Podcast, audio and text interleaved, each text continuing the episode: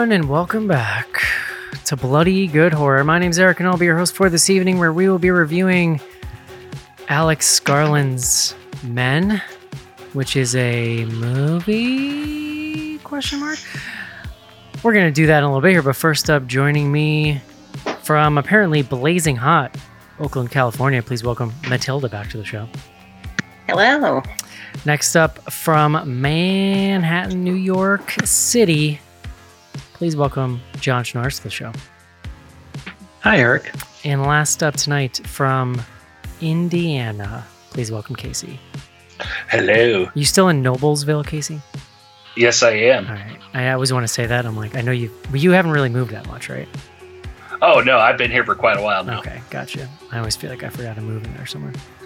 Actually, I've been here as long as uh, BGH has been going. That blows my that blows my mind. Eric's like eight houses later. Yeah.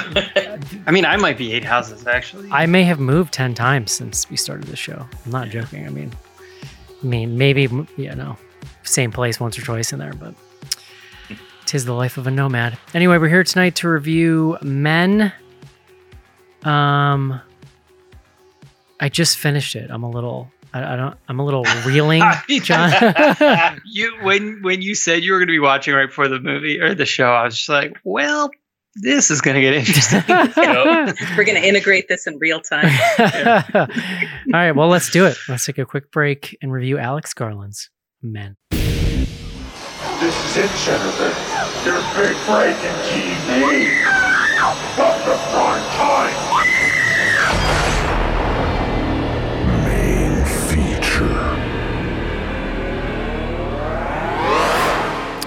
John, you seen any good uh, birthing scenes lately? Like, I think I saw six of them. like perhaps a man coming out of a man, coming out of a man, coming out of a man, and maybe they're all the same man but slightly different. I'm just spitballing here. Might be a cool scene. If we should workshop that. Hey, John, please bring us the word of the day.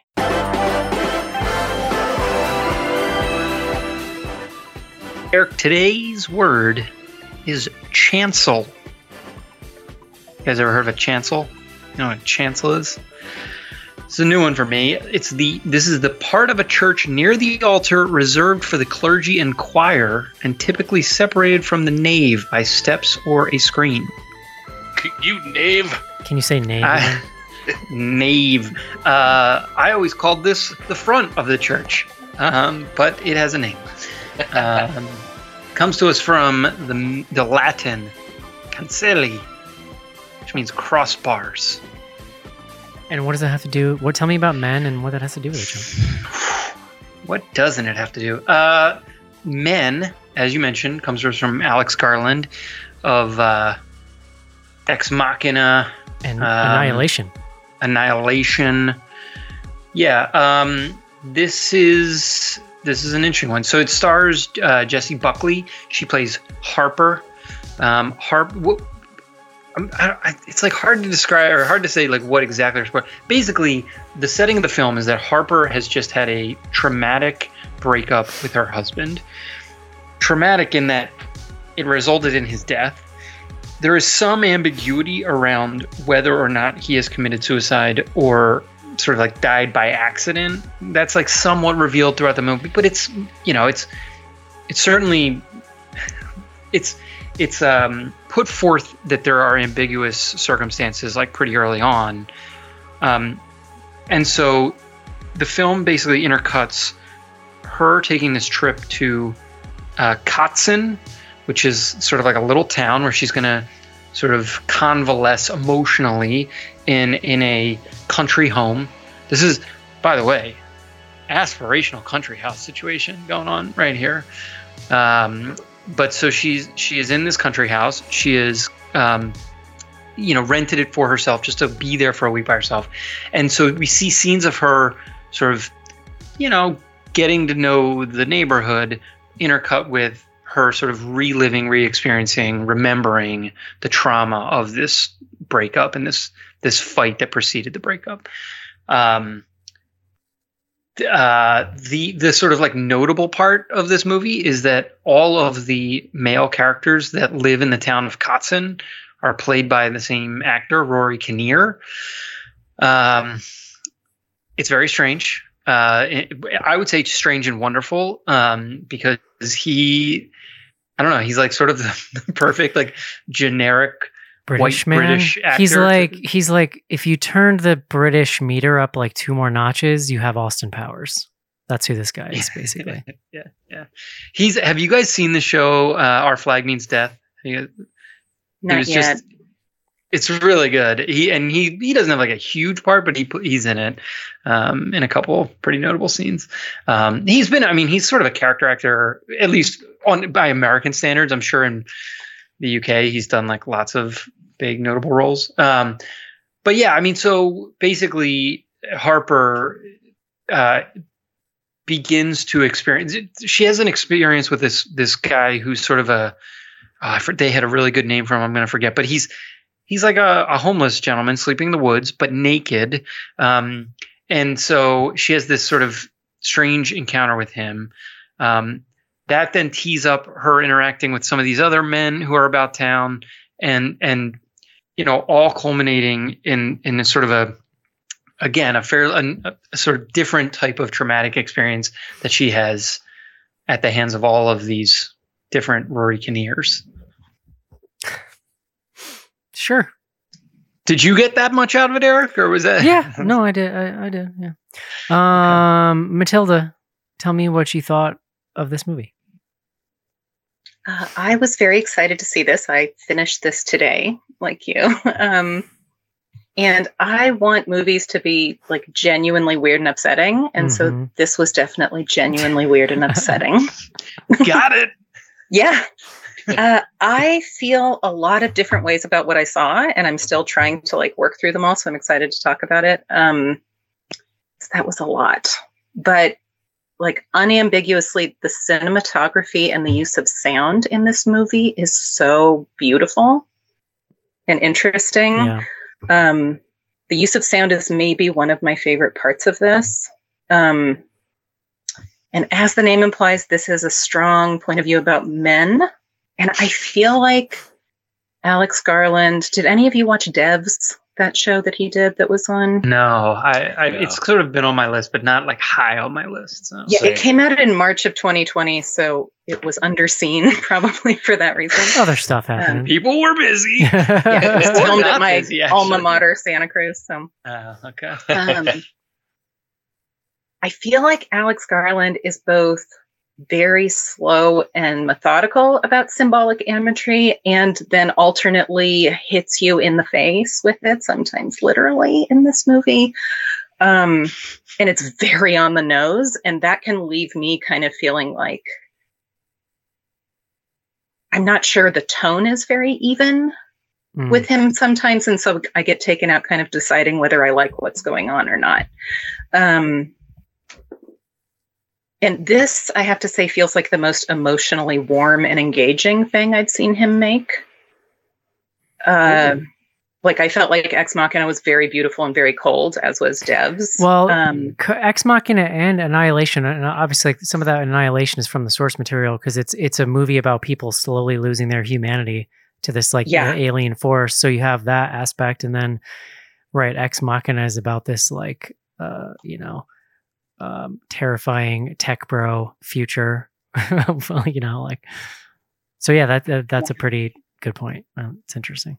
which is also not not a movie about toxic masculinity which we Right, could talk about Right. but Yeah. um, but but here but th- but you're talking here about a movie like solely about a person kind of rooted in their grief and their experience in that grief with other people Yes.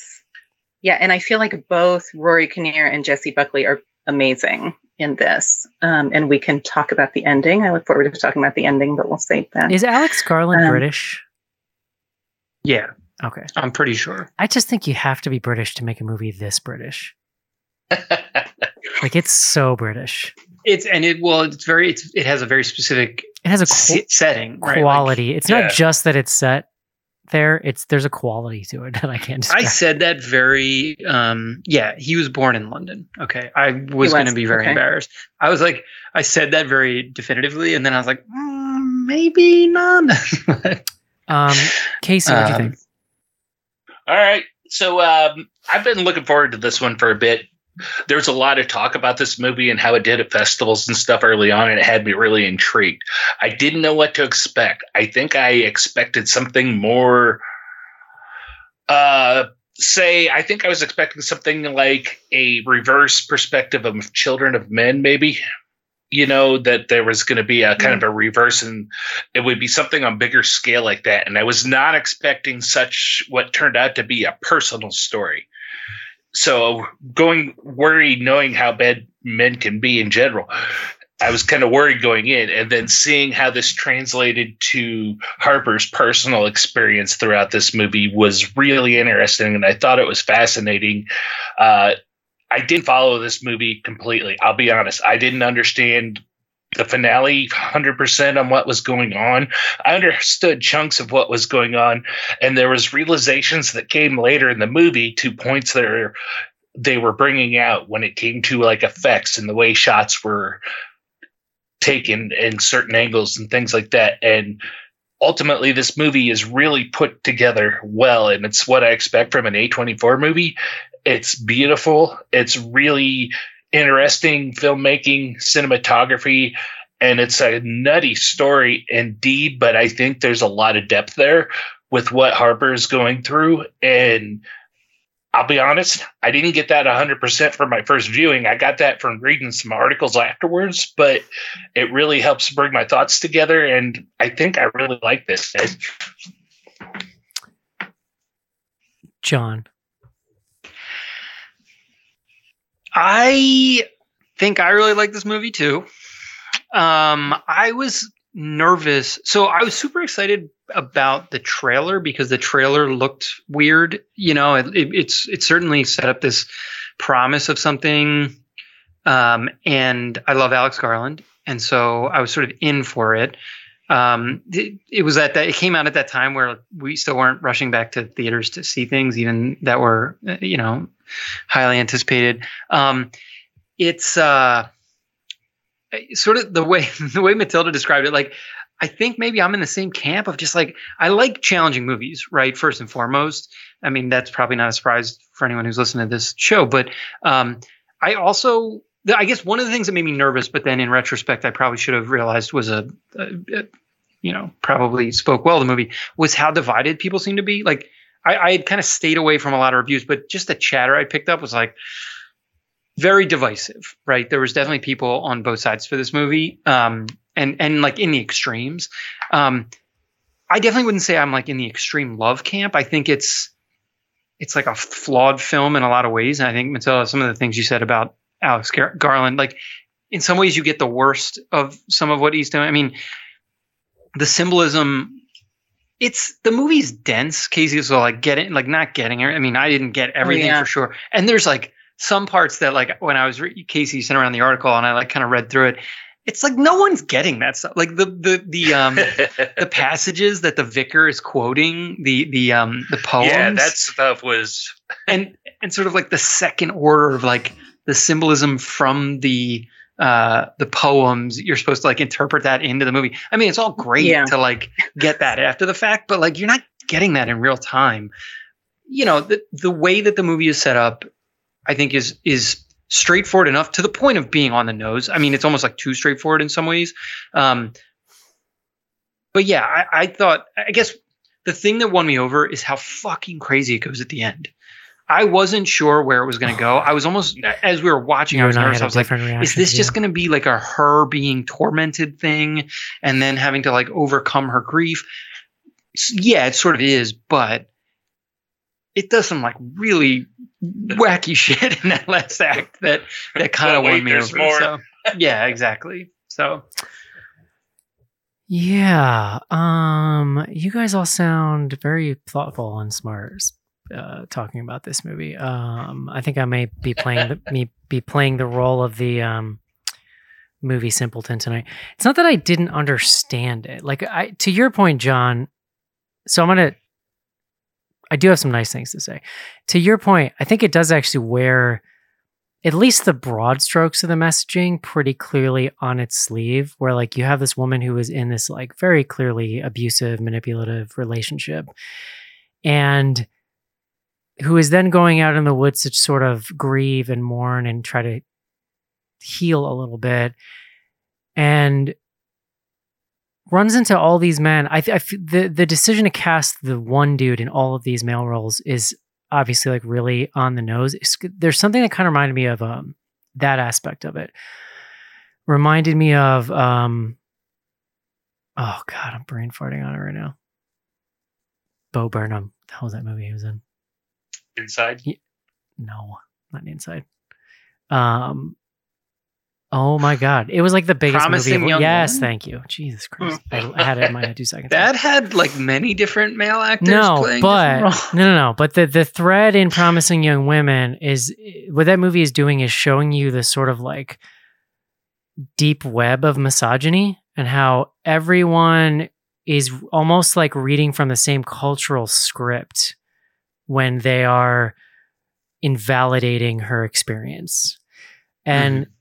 I got that same feeling from this, and I feel like it's eh, ex- it's it's actually further accentuated by having it be the same person over and over, just looking slightly different, finding different ways each time to either just casually brush off her experience or fully push back and be like that's not what happened like the the priest Yeah. is kind of the extreme of that so there so i think like that that part of it to me is very clear.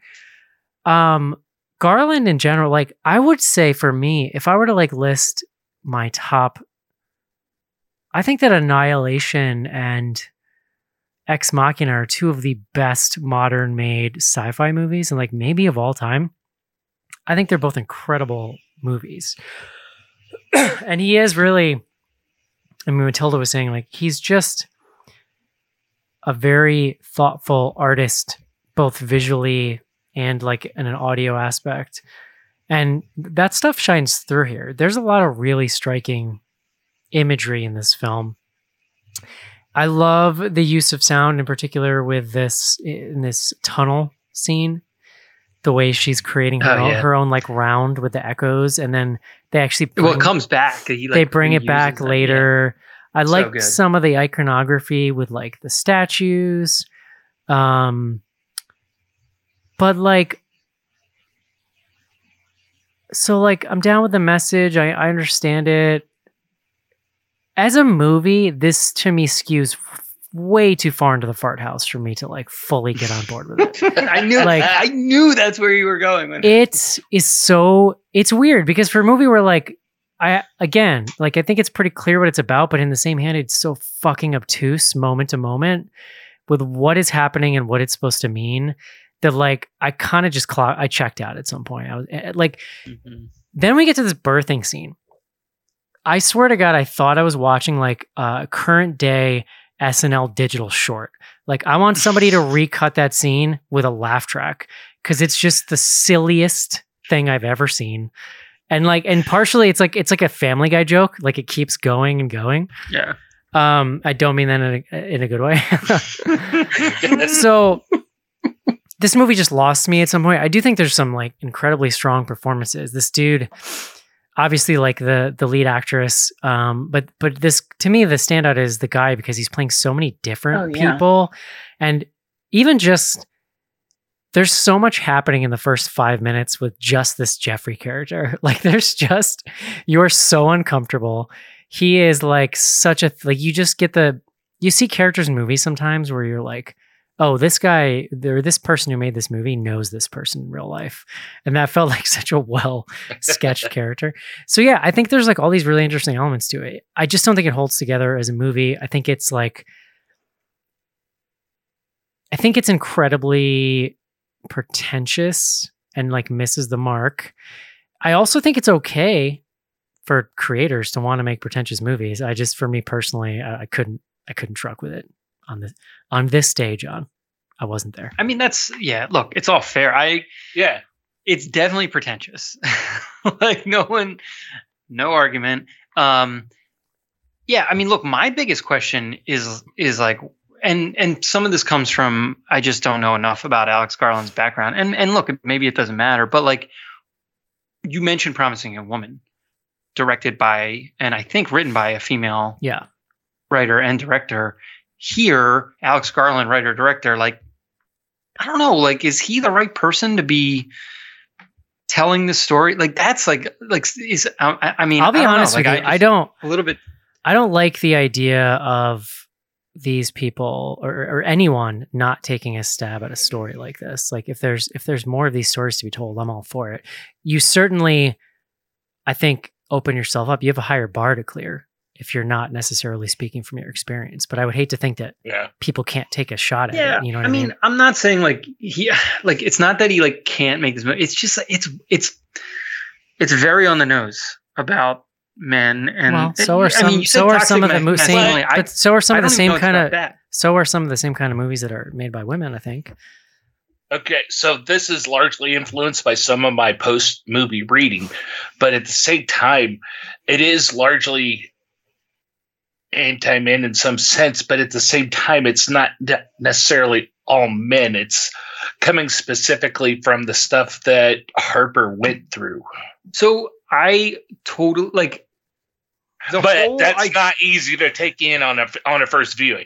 here's the issue the movie's called men it's Yes. not like the pro like the just the very title sets forth that it like because you're right like in the narrative of the film the, the the men that she is experiencing i you know it was very clear they were all sort of like archetypes that um had some relationship to some of what she had experienced with her husband or ex-husband What if they called or- it men? Am I right? What if it was- um, Matilda. They Matilda- called it not meat. all men. that's see, that's good. Not Yeah, all of us. that, Uh, that actually what, what do you think? What do you think of this aspect of Matilda? I mean, I think this movie is most successful. One of the things that I heard po- post, kind of like Casey, I then went on a hunt for like, what, what are people saying about this movie? Yeah. um, to help me get my thoughts in order. And one of the things I heard um, was an NPR reviewer saying, I kind of wish that Alex Garland would have trusted the audience a little bit more. Like, for instance, Mm. this person was saying with the ex husband, Mhm. that you would get what was happening even without the punch. And so you Yeah. might not need the punch, right? And I think this Yeah. movie is most successful where it lets you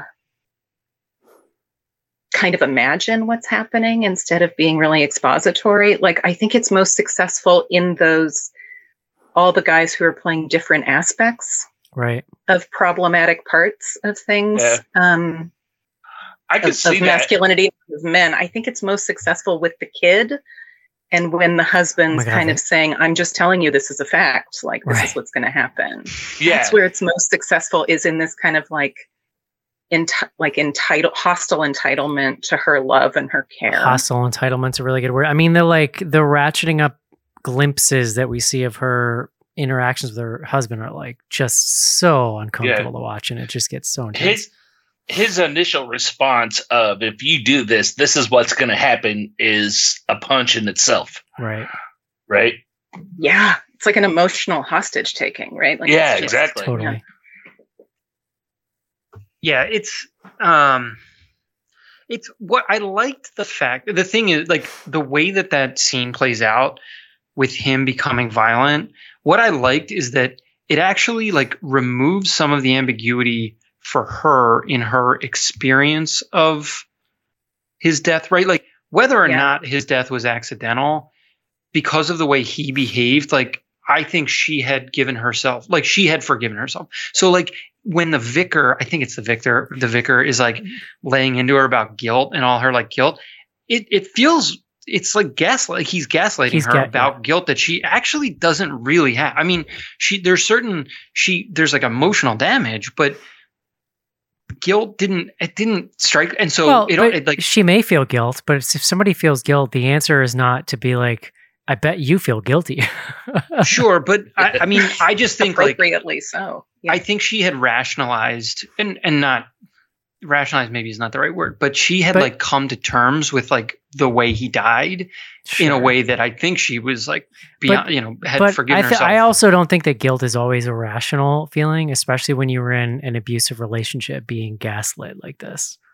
well, Yeah. but the the what the the vicar like kind of like reignites the guilt. I guess is where I was like right, he right, right. the vi- all of these guys are doing different things that we see the husband doing in like different ways, right? Like the teenage boy is acting like a teenage boy, and like that's how the husband is acting. You know, like the we we see all, each of them do that. To me, the vicar was like easily the grossest part of this. I mean, he gets like sort of the most lines Yeah. too, It's to a certain extent. Man, it's it's so interesting because like Yeah. you have this character who's trying to heal, and in some ways, at every turn, she is sort of confronted with the like potentially worst voices inside herself that she's struggling with about how this went down. But it's like it sort of is about in some ways how those voices are not your own often. Yeah. And so, right, they come from other people. Yeah. And then here we are just seeing all these other people basically just speaking them aloud for her almost um, and reinforcing it from their side. yeah, we kind of like the vicar kind of knows she's going to have that kind of like, as everyone does at some point, almost that like bargaining phase of grief. Like maybe if I hadn't done this, then this wouldn't have happened. And maybe if it hadn't been a Tuesday or they hadn't driven to the store, this wouldn't have happened, you know? And he's he's just trying to play a tune on it in this kind of like scolding yeah. gender way. Oh, and the, the Yeah. as you want to talk about uncomfortable cinema, let's talk about the hand and the leg. Oh, oh, God. Oh, I was like, ooh, and like her, the the subtle acting in that scene is really good. Like her, Yeah. she doesn't move, but you just feel her like tense up. yeah. It's brutal. I don't want to sound too like wide eyed and butterflies and everything, but Jessie Buckley is, I think, legit haunting in this movie. Watching the course she takes in this movie and her reactions, it's just, I couldn't take my eyes off of her. And just because she was pulling me in in every scene, you can't help but feel for her. Mhm. Yeah, and she has kind of like a realistic fight response, like Yeah. verbally to people, like both to her husband and and physically, and to the vicar Yeah. and I to the just- people trying to come in. Yeah, and Rory Kinnear, I mean, kudos to him too, playing all those different characters. Although I got to say, the young kid he played, I've been watching too much uh, of this season of What We Do in the Shadows, and it's too much uh, young Colin Yes. Robinson. It is a lot of young Colin. I kept expecting him to like guess what. yeah, guess what? Did you know that back in 1972 that? but no, I it was just a a really impressive performance, and it's something like if we had like our own Oscars or something, I think it would be BGH Best Actress of 2022 category for me. Well, the the both of them, right? Like what he's asked Yeah. to do in this movie. And look, his is like a little hammier Totally, than than hers is, but yeah. Yeah, it's really fun. I mean, the kid is it was probably my least favorite. I mean, it also the kid gets like the least amount to do, which It's is for so- the best because so creepy. the face on that body was so yeah. So for people who haven't seen it, they basically like. uh, So again, this one actor plays every male character in the movie, but it's not. They alter his appearance for each character, and it in a kind of interesting way. Like it almost, it almost takes you a minute to realize that everybody is him. But the kid is like kind of a creepy old man face, like CG'd onto a kid body, yeah. which is real. I'll be unsettling. honest. I'll they be, try to make him look young, but I'll be Uh, fully do they honest. though? I feel like they leave him old looking intentionally to make it be creepy. Around the eyes, they do. I think. Yeah. yeah, uh, yeah. Yeah. I'll be honest though, I kudos to them because I didn't catch on until there was a fantastic scene when the little naked dude stuck his hand through the uh, mail slot and she gets him with a knife and he pulls his arm out of the uh, uh, hand slot. One, excellent effects. I loved it. Uh, two, that's when it all started to solidify in my head what was going on because they used that injury throughout the rest and as a signal, and it was kind of genius. I well, could it- not. I mean, because everyone everyone has that same injury, Injury. then going forward. Like it becomes very obvious in a I way. could that- not deal with Yeah. how silly the naked man looked. Like he's just like this little yellow dude with his wiener flopping around. Like it was just not scary. Yeah. I mean, I don't know. Like I haven't seen like a lot of naked men, but it was like I don't like it was plausible. That's what like there's.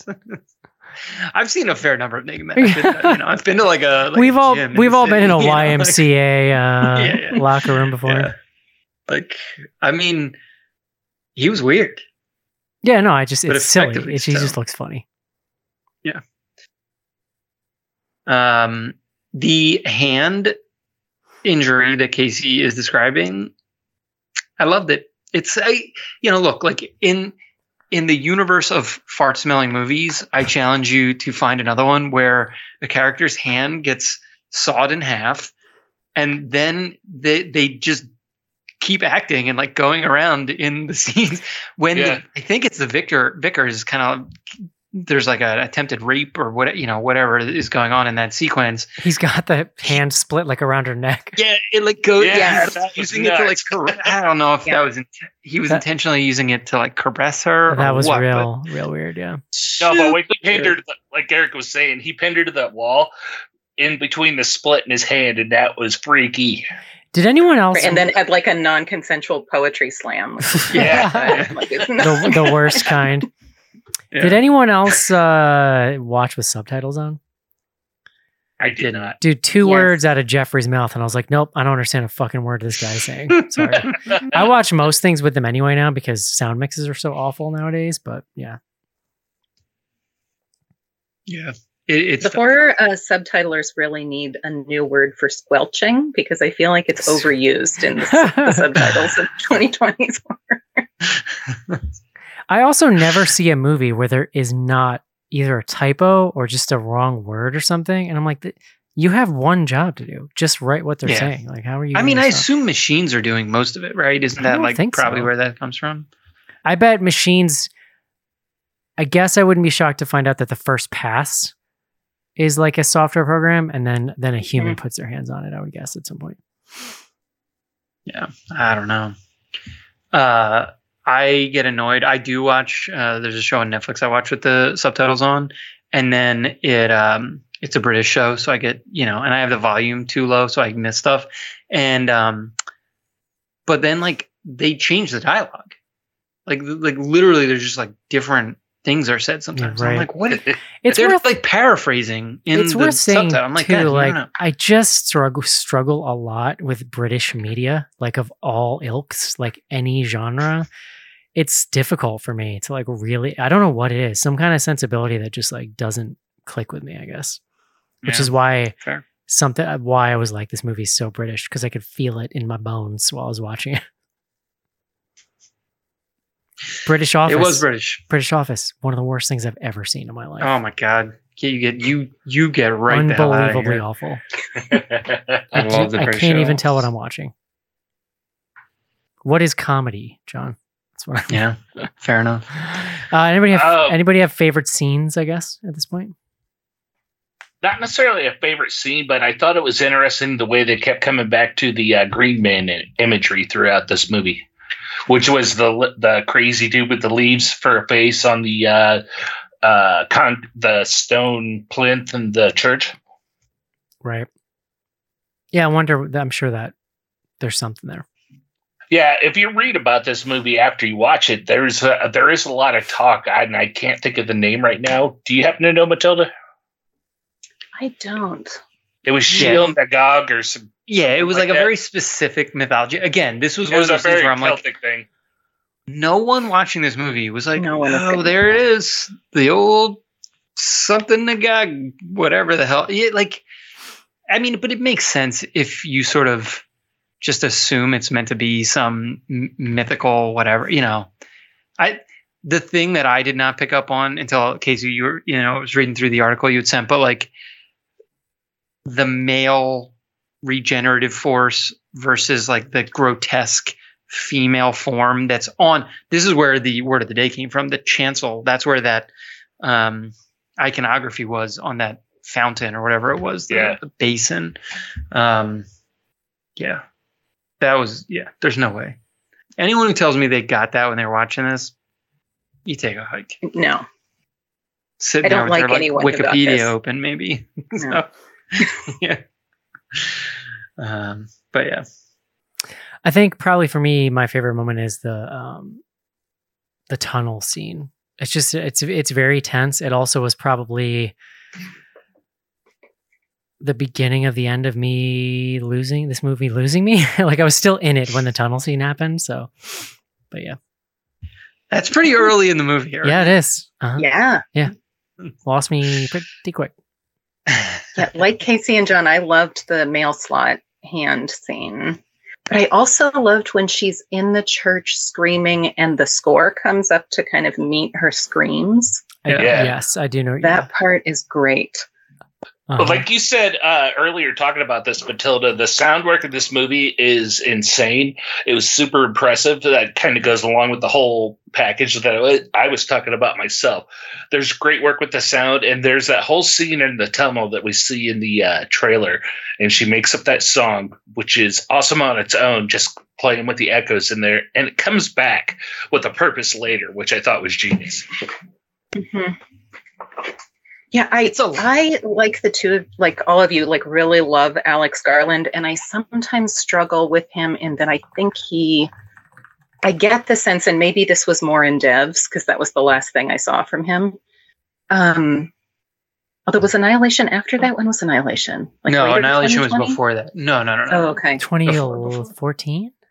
Yeah, yeah. It was a, it was a while ago. I feel like he's so technically skilled as a filmmaker that I keep watching, but there are times that I feel like he this is going to sound harsher than I mean it, but I feel like he likes ideas a little bit more than he likes his characters Interesting. That's sometimes. that's and fair. so I think that's fair. Yeah. I feel like sometimes like the interiority of the characters like loses a little bit. I sort of feel that way about um, Annihilation, especially once you've read the source material and you realize like how much is there. Yeah, it's interesting though. All right, would you recommend Men, Matilda, Yes. Casey, Absolutely. John? Yes. It's a big old no for me, folks. I gotta say about that. No punches pulled. All I gotta say about that. All right, let's take a quick break and do some fan mail. He jumped. I was like, it's okay, honey. You'll be all right. And so you're just on the edge the whole time. Being able to scream in the theater, it's fun. The best scary movie since The Sixth Sense. You'll have a spooky good time. You're the scariest movie I've ever seen. The Ring, rated PG-13. Now playing.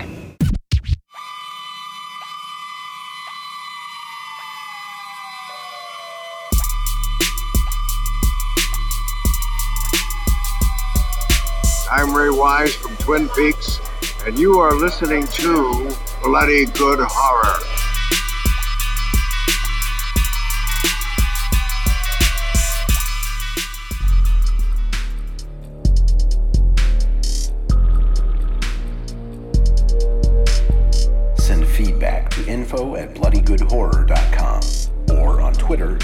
Hashtag AskBGH. Join Patreon to get back episodes and much more. Patreon.com slash bloodygoodhorror.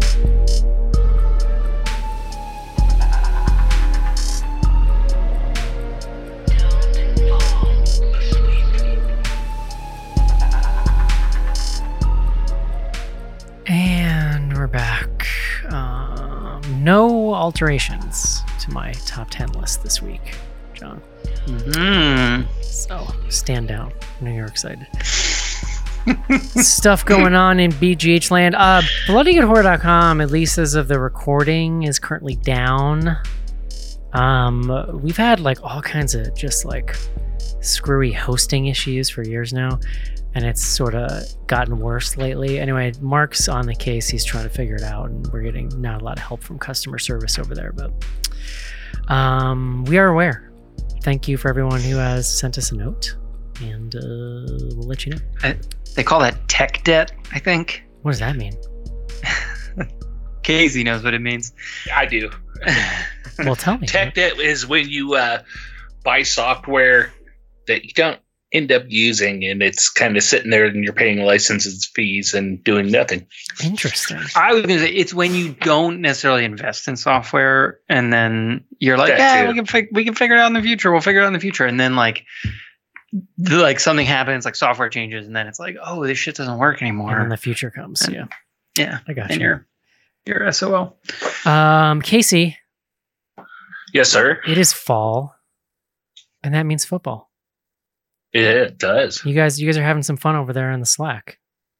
Yeah, right now, if you're noticing uh, watching the live stream, I'm, I'm a little distracted. We're currently having the BGH uh, 2022 fantasy football draft coming out of uh, Slack, put on by our friend Joe Ferry that was on here uh, a while back with us here on the show. Uh, it's a good time. So uh, we have a dedicated sports channel out there in uh, Slack. So if that's your bag, it's a good excuse to uh, come hang out. Yeah, so the league is closed for this year, but um, I'm sure if it goes well, we'll do it again next year. People are interested. The way to go is to hang out on Slack, patreon.com slash bloody good horror. And um, yeah, there's that. I totally forgot about the sports channel. Haven't been doing a lot of sports chatting, but there's people on there. We have them. We have that's the beauty of Bloody Good Horror, John. We have all kinds of horror fans in our community. There's You the, betcha. there's the sports horrors. It's a big tent. There's the goth horrors. There's the normie horror. Like we just got all we got all of it. It's great. Yes, we've always subscribed to the big tent theory of horror fans, which I love. Mhm, mhm. All right, uh, Matilda, what's going on over at Zombie Girls? Let's see, we've been doing quite a lot. I mean, Rachel is just like a machine, right? She has a lot of things going. Um, so we're planning our quarterly live show for Halloween for mid October. We're starting to talk about that. There may be a group costume Oh, hello. um, about something we may have mentioned tonight. Um, and if you want to check us out, you can see us uh, on all social medias at ZG Podcasts or zgpodcasts.com. And um, I just want to mention I am somebody who like is not always up and watching all the horror news that comes through. I just rely on Rachel and Ariel who put up um, like an every Friday recommendation blurbs, like just little teaser every Friday. So if you want like every Friday, you got something for the weekend. So that's always good. Love it. That's news I could use. That's true. Zombie Girls, Um, G R R L Z. You know, I had an idea recently, John, that I um been listening to this podcast. I've been I've been kicking around ideas about of bringing the Eric show back, but I was like, what's the like really Oof. sustainable way?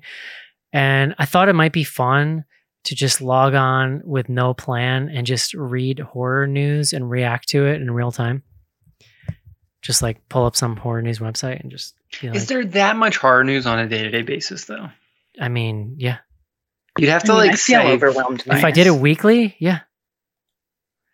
Okay. So th- there are sites that that's their business, John, just making up horseshit to write news news stories to write. It's not news. It's horseshit, though. Well, yeah, I'm not. I, but reacting, reacting to but reacting to the horseshit can be just as fun. I think is the point.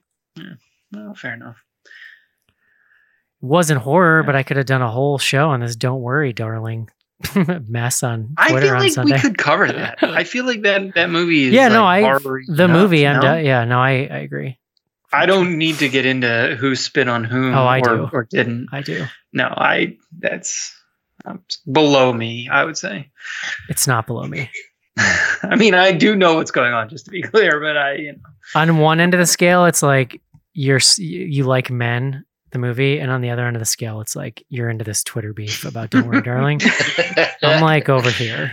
I'm on this Uh. side of the fence. I don't know. Yeah. So there you go. Uh, Casey, what's going on on Twitter? All right.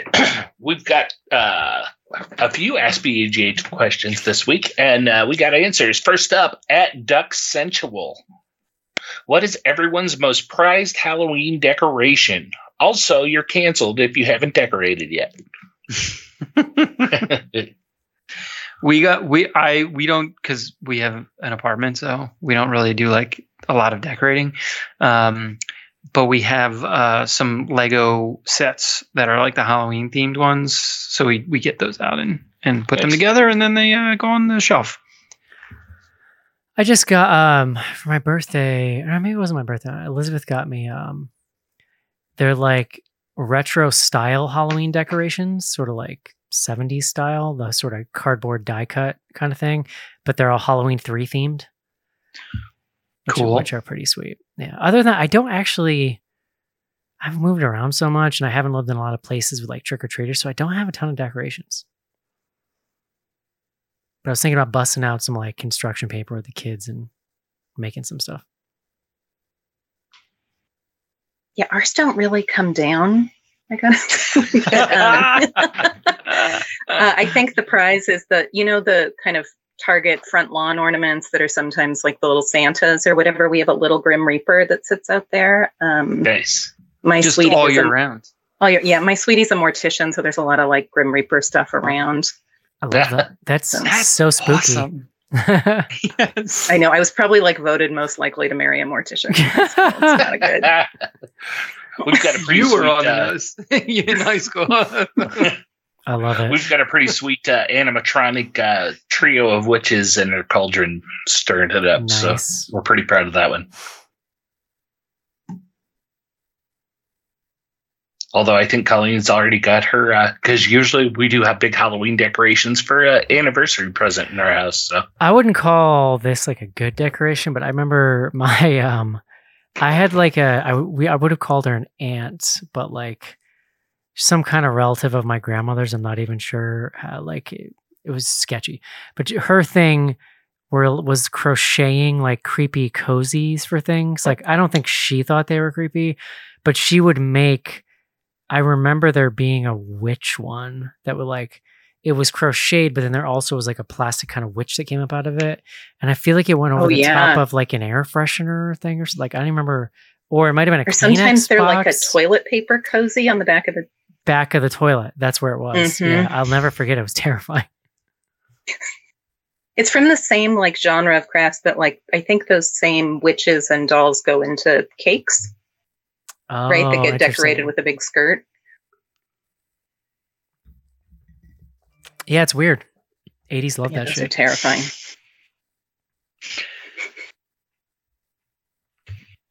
Casey, Is that, is that it, Casey? no, I'm sorry. I got distracted by the draft. oh man, I could see you not looking at it over there. yeah, sorry. I think, that. Ca- That's my by the way, I think both. it was if- my pick. if- Sorry. in, Totally in fair. case you were on the pre-show, I think both Casey and John are live drafting right now while we record. in Yes. case- Yeah. in But case some of us are locked in in. case you're wondering Just- what everyone's priorities Yeah. are this evening. All right, next up, uh, at Miles on Film. That's my bad. I'm paying attention now. Alex Garland is a filmmaker I normally love, but men left me with mixed emotions. I'd like to know who are some directors, horror or otherwise, whose work you're, you'll passionately defend, even after you've made a few clunkers, or after they've made a few clunkers. Man, um,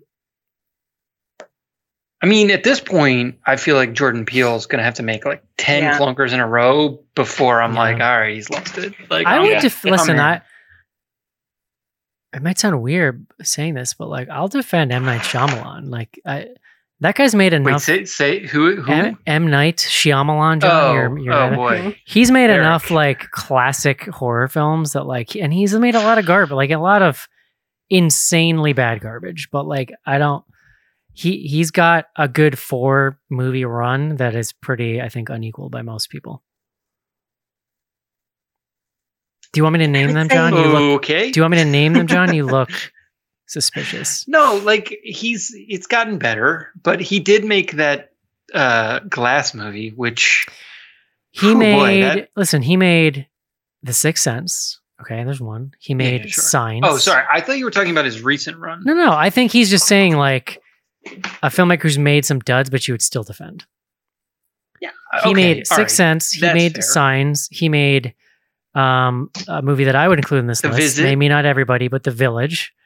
He, oh, I like the village. He made The Visit, and he made Split. Yeah. those are five fantastic genre movies. the lows are so low. so low. That's what's well. That's Like, why I use him as. so that's why I use him as an example because I think it's a testament to how high the highs are that I would still defend him. Yeah, it's fair. Um, I mean, in some ways like Carpenter. I feel like, and like it's not controversial to like defend no, he, Carpenter, he obviously, but mi- like he came to mind too because he after In the Mouth of Madness just kind of fell off a cliff in some ways. But like there's the lows are really but bad. he's a, another person has like a five or six movie unrivaled streak in the Yeah. 80s to the early 90s. Yeah. At this point, I feel like Brandon Cronenberg is somebody that I would. I mean, he's only made Possessor and Antiviral, but I would. You're he would in. have to make something pretty bad Welcome to the not club. be dazzled. Welcome to the Cronenberg family club uh, appreciation club that I've started. Yeah. I I mean, look, like my biggest complaint with him is like make some more fucking movies, dude. Like what are you doing? Cuz his dad cranked him out. Like, you know, it's not like he doesn't have an example of like what it looks like to crank some movies out. Yeah. So, I don't know. All right, next up we have our good friend at Whitney Please. How do you feel about Terrifier 2 and the two and an hour and 28 minute runtime? I want more Art the Clown, but I don't know if I want that much of it. I am very excited for Terrifier 2, but that is a bold running time for what's basically a slasher movie. Like it. yeah, it is. so yeah, I'm I'm not feeling great about the runtime, but we'll see. My I'm dog excited. It dying looks like it has a story this time, but I don't know if I need two and a half hours of that story.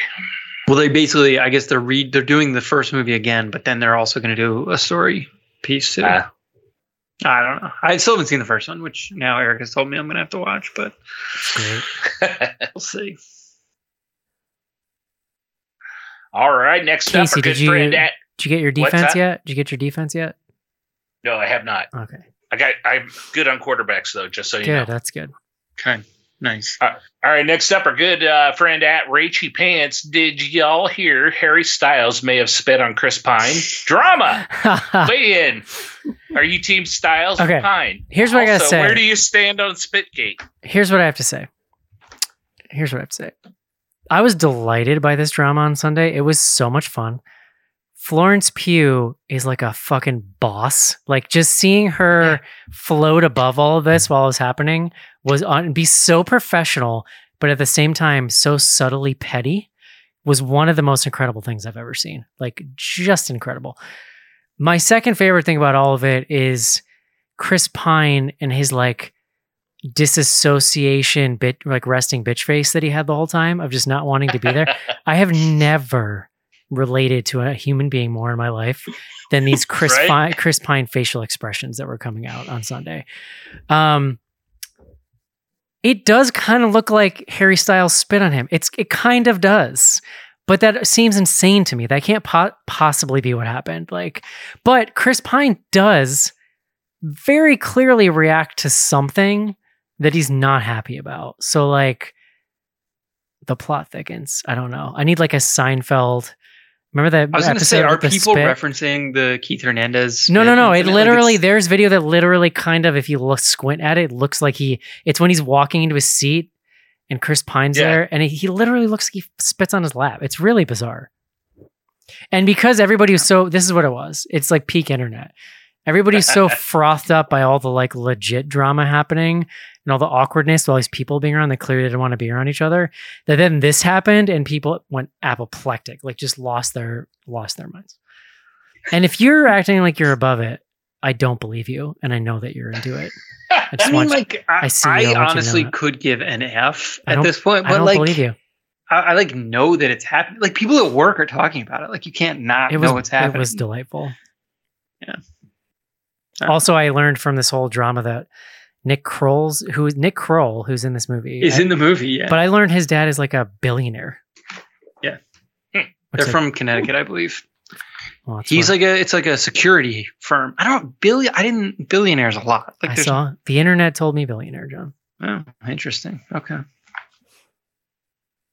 Next up, again for Matt Rachy Pants. This is a serious question. Okay, real question. What is the best and the most overrated breakfast food? Eggs are the best. I mean, by far, like it's all it's eggs. They're pretty up there. Overrated. I go with sau- I go with sausage.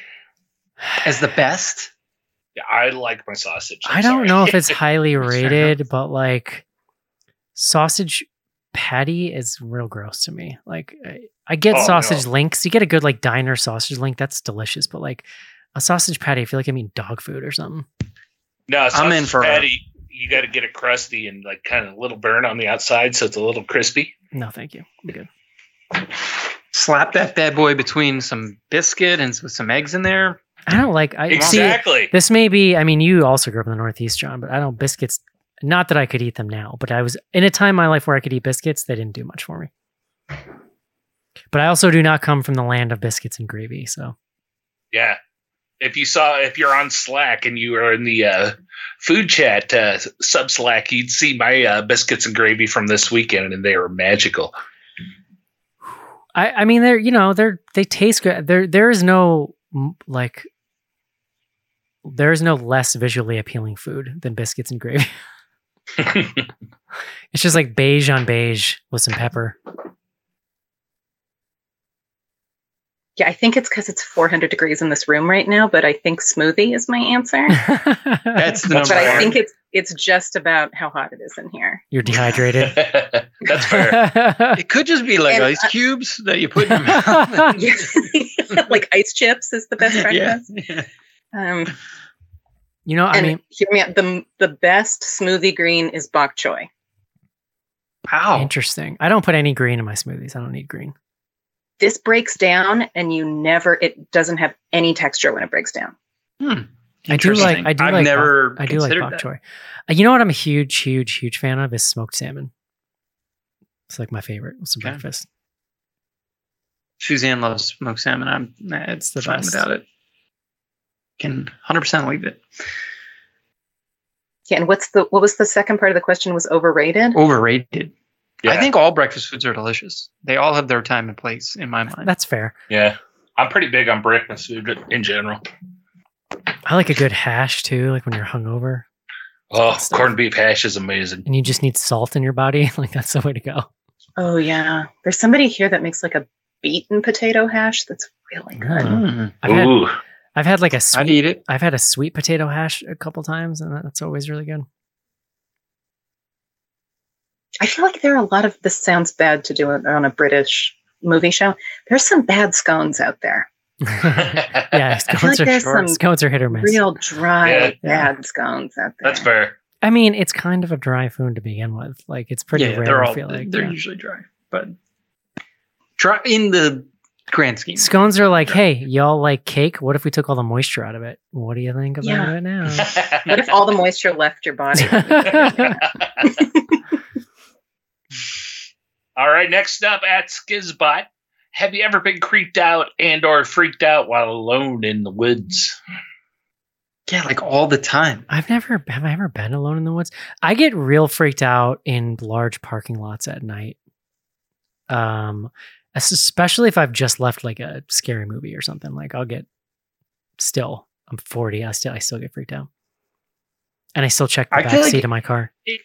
If you're in the woods at night, you're like our senses are on such high alert for like any movement. Yeah, All it takes is like a fucking squeak, and you're like, "Meow." I don't think I've ever been. I've never found myself in the woods alone at night. Why would you do that? I mean, it's not like a regular thing. I'm not like fucking, you know, but Having grown up in the Midwest, I find it uh, being alone in the woods rather peaceful, to be honest. I know during the day, sure, like on a trail or something, but not at night. That's insane. Oh, if I've ever done that, I was probably drunk and like wandered away from a party, in which case I wasn't feeling fear anyway. So Hey, I led a night hike on a Girl Scout camp out through the woods to a ancient cemetery in the woods, and the only one that chickened out was my own daughter. that's adorable.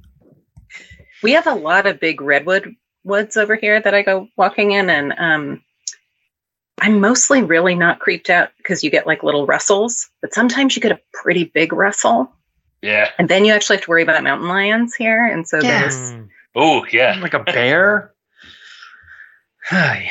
We get um, it's in the middle of the city, so no bears, but sometimes mountain lions. where Oh, I fair. live. We get coydogs, Oh, which are like wild dogs that have mated with like coyotes. I think. Yeah. Um, and actually, so I live this. You did. You 100 percent just made that word up. No, no, it's true. Look it up. I live in the the burbs now, but I, I'm in this weird little valley that's surrounded by mountains, and they're real close. And so, like, I've been walking a lot, and I've been hesitant to walk like early, early morning when it's still dark because I just feel like we're close enough to so much wilderness. Like, yeah, you never know what's roaming around the streets in the morning.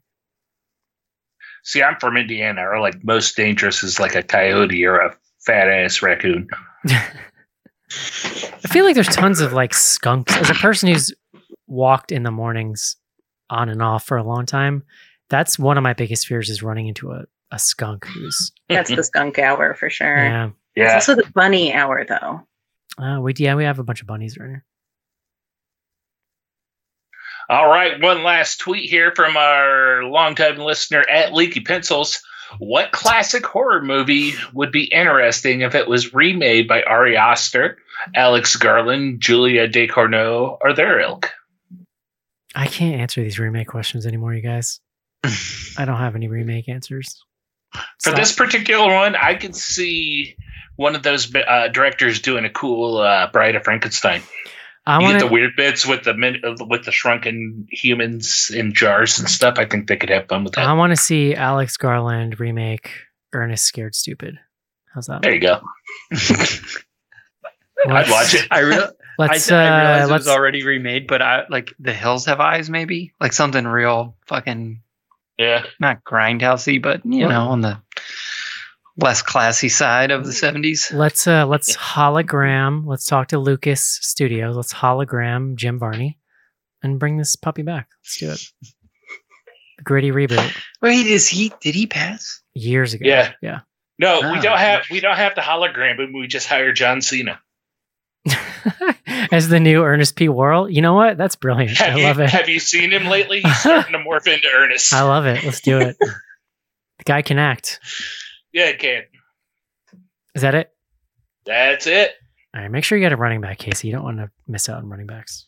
Oh, I got like four. I'm good. All right, y'all. Um, I drafted a kicker in the first round. I got nothing to worry about. bold move. Let's see. Strategy. Here's a good one. Worst nightmare airport experience. Ooh.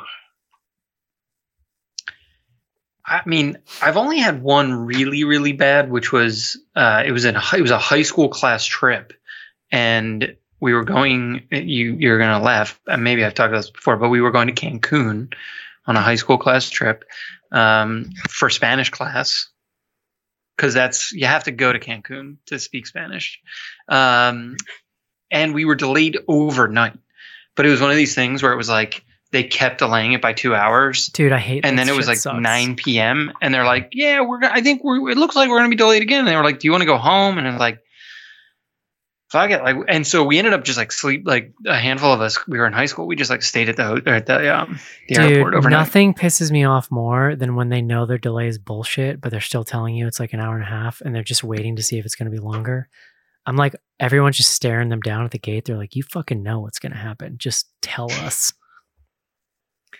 I mean, Yeah. I, in the, especially in the last couple of years, um, there's, I'm sure there are much worse stories than this, but I got last year I got stranded in uh, Charleston overnight, which sucked. Like it was exactly what we were talking about, like delay after delay, and then it was like, uh, it was one of those days where American just had to go go like. I think like everything's canceled. Like every fucking flight leaving American from that airport that I was at got canceled. Um, and I had to go get a hotel, pay all this money, missed a whole day of my trip. Like really pissed me off. They they they didn't put you up in a hotel. No, no. See now, it's like getting. I think it's getting to the point where like they kind of are having to like you know do some of that when they're stuff. screwing so many people over there, like I'm, I don't even know if they can like afford it. But also, Yeah. I, I didn't even fly. I've never flied American. I didn't even finish that trip on American. I because they were offering to get me on a flight the next day. I got a text. So now a lot of it, Mhm. this is a blessing and a curse. But like if you use the app now in these places, you get canceled. You don't even necessarily have to talk to a person. They'll just send you a link and be like, "We can get you on this flight." But I saw it, and it was like one o'clock the next day or something, and I was just like, "Yeah, what?" I like. I was just so pissed off at American Airlines. I went and booked a new flight from Charleston to my destination on Delta. I've never flown American again. And I continued the rest of my trip on Delta. I got I got the rest of my money back from American Airlines. That flight that they were trying to put me on fully got canceled the next day and never took off the next day. So I would have been stranded for a whole other day. So I was like oh, pretty That's a frustrated. nice.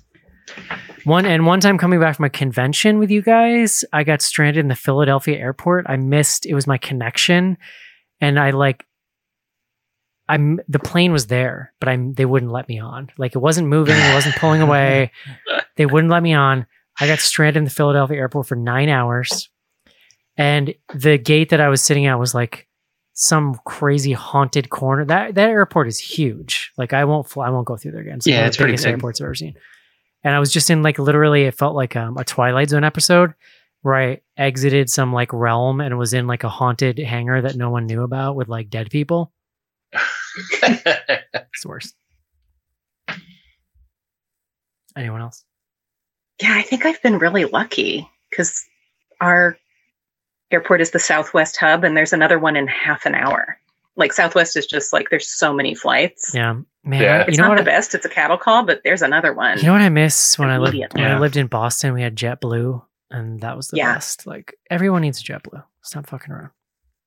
Yeah, Indy's a Southwest hub too, so uh, that's usually my go-to. Works pretty well. So from from New York, most places you're probably going through Atlanta, which is fine because Atlanta's it's huge, but it's very efficient. They have the underground tram, so you get off your flight, you go straight downstairs, you're at your gate in like five minutes. It's like it's an, Yeah. un- an unbelievably well designed airport.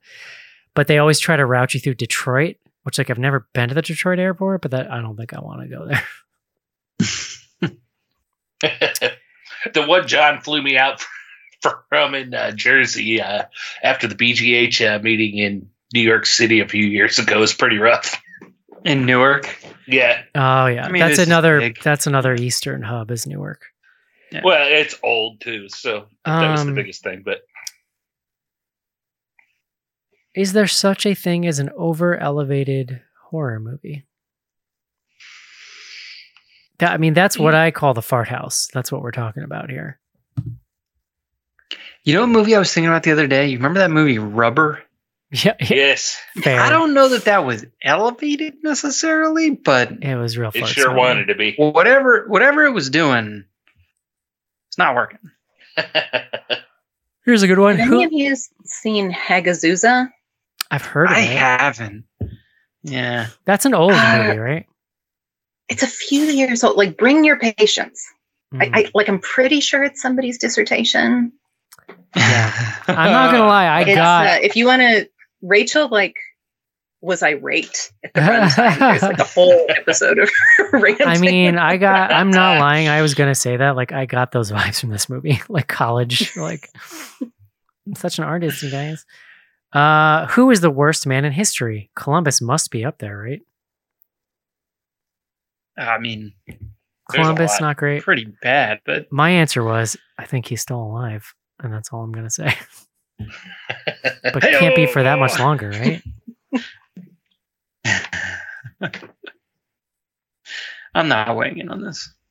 yeah, there's, It's too many. there's too many. Want to make like a Mr. Potato Head of all the terrible men in history. How do we do that? A Voltron of all the worst men in history. Yeah. Um, Yeah, it has to have another man come out of its perineum, though. That's the challenge. and then it's Well, back. first, it it has to go all the way up the body. Right. come out. Yeah, yeah.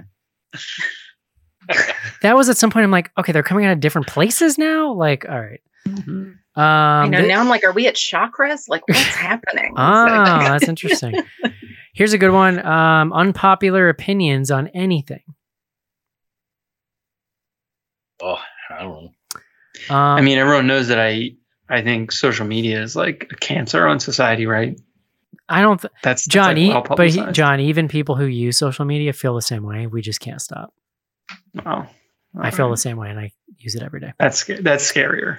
Um, Does I think Kanye's a dipshit and he, somebody needs to get him mental help? It count? no, I don't think that's a hot take these days. Uh, it's an accurate clinical assessment. Um, Yeah.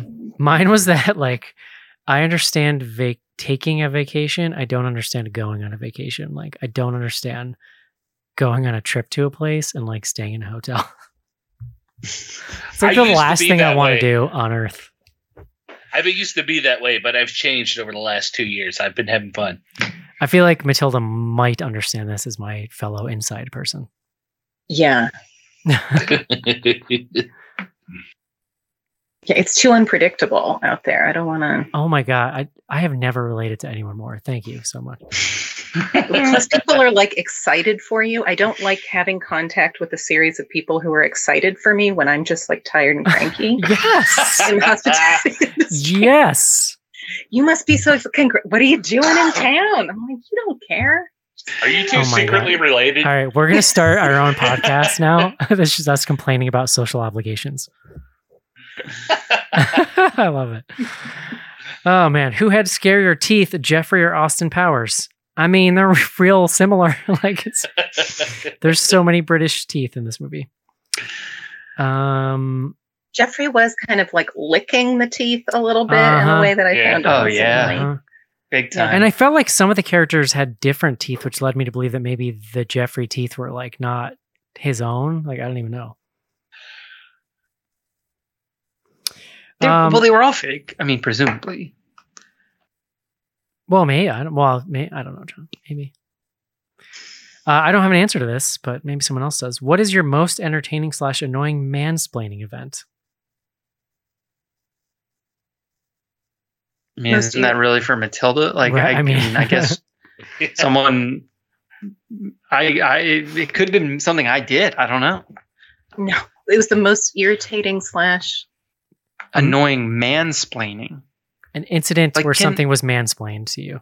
I guess, like, can a man mansplain to another man? Does that? I guess it can happen. I, Yeah. can, I think so. Like in I the feel like present. My answer is Aaron Sorkin. oh, interesting. Just every Aaron Sorkin script. Just generally, like I feel like the news, the newsroom is my answer. I Ah, there mean, the newsroom is like so preachy. I actually had a case of somebody mansplaining to me the other day through work, and it uh, I found it quite aggravating. I had to go rant to my wife in the other room for a minute to calm down. You know what I always tell people about the newsroom as somebody who's worked in the news business for like 17 years? It's not authentic because everybody has new computers and everything's clean. they don't give people money for new computers in the news. That's not how it works. Um, last question, a fun one. What's your best food slash beverage for the spooky season? I like a mulled wine. Mm, I mean, like, I don't drink them often, but when I have them, I'm like, oh, this is nice. Should do this more often. I will. I mean, obviously, I have my own kind of stuff I eat, but I will begin. I feel like it's when I start because I do a lot of baking on my own and stuff, like healthy stuff. But I'll start. That's where the nutmeg comes out once we hit September. That's really all you need. Like, here's the secret: you don't really need all the pumpkin spices. You need some cinnamon and some nutmeg. That's like that's where the the all stars. I feel like of the flavor. But I just made some like pumpkin bars the other day that were really good. Mm. Yeah, this is the time of the year the cardamom comes out for me. So my answer to this is like weirdly like a mulled herbal tea with uh, hibiscus flowers. So like Oh. ginger and cardamom and all the mulled tea or mulled wine things, but just in tea. So I was thinking Like chai. I was thinking chai. hmm That's a fall vibe for me. What about you, John? Well, I said mulled wine. Oh, mulled wine. Casey. Yeah.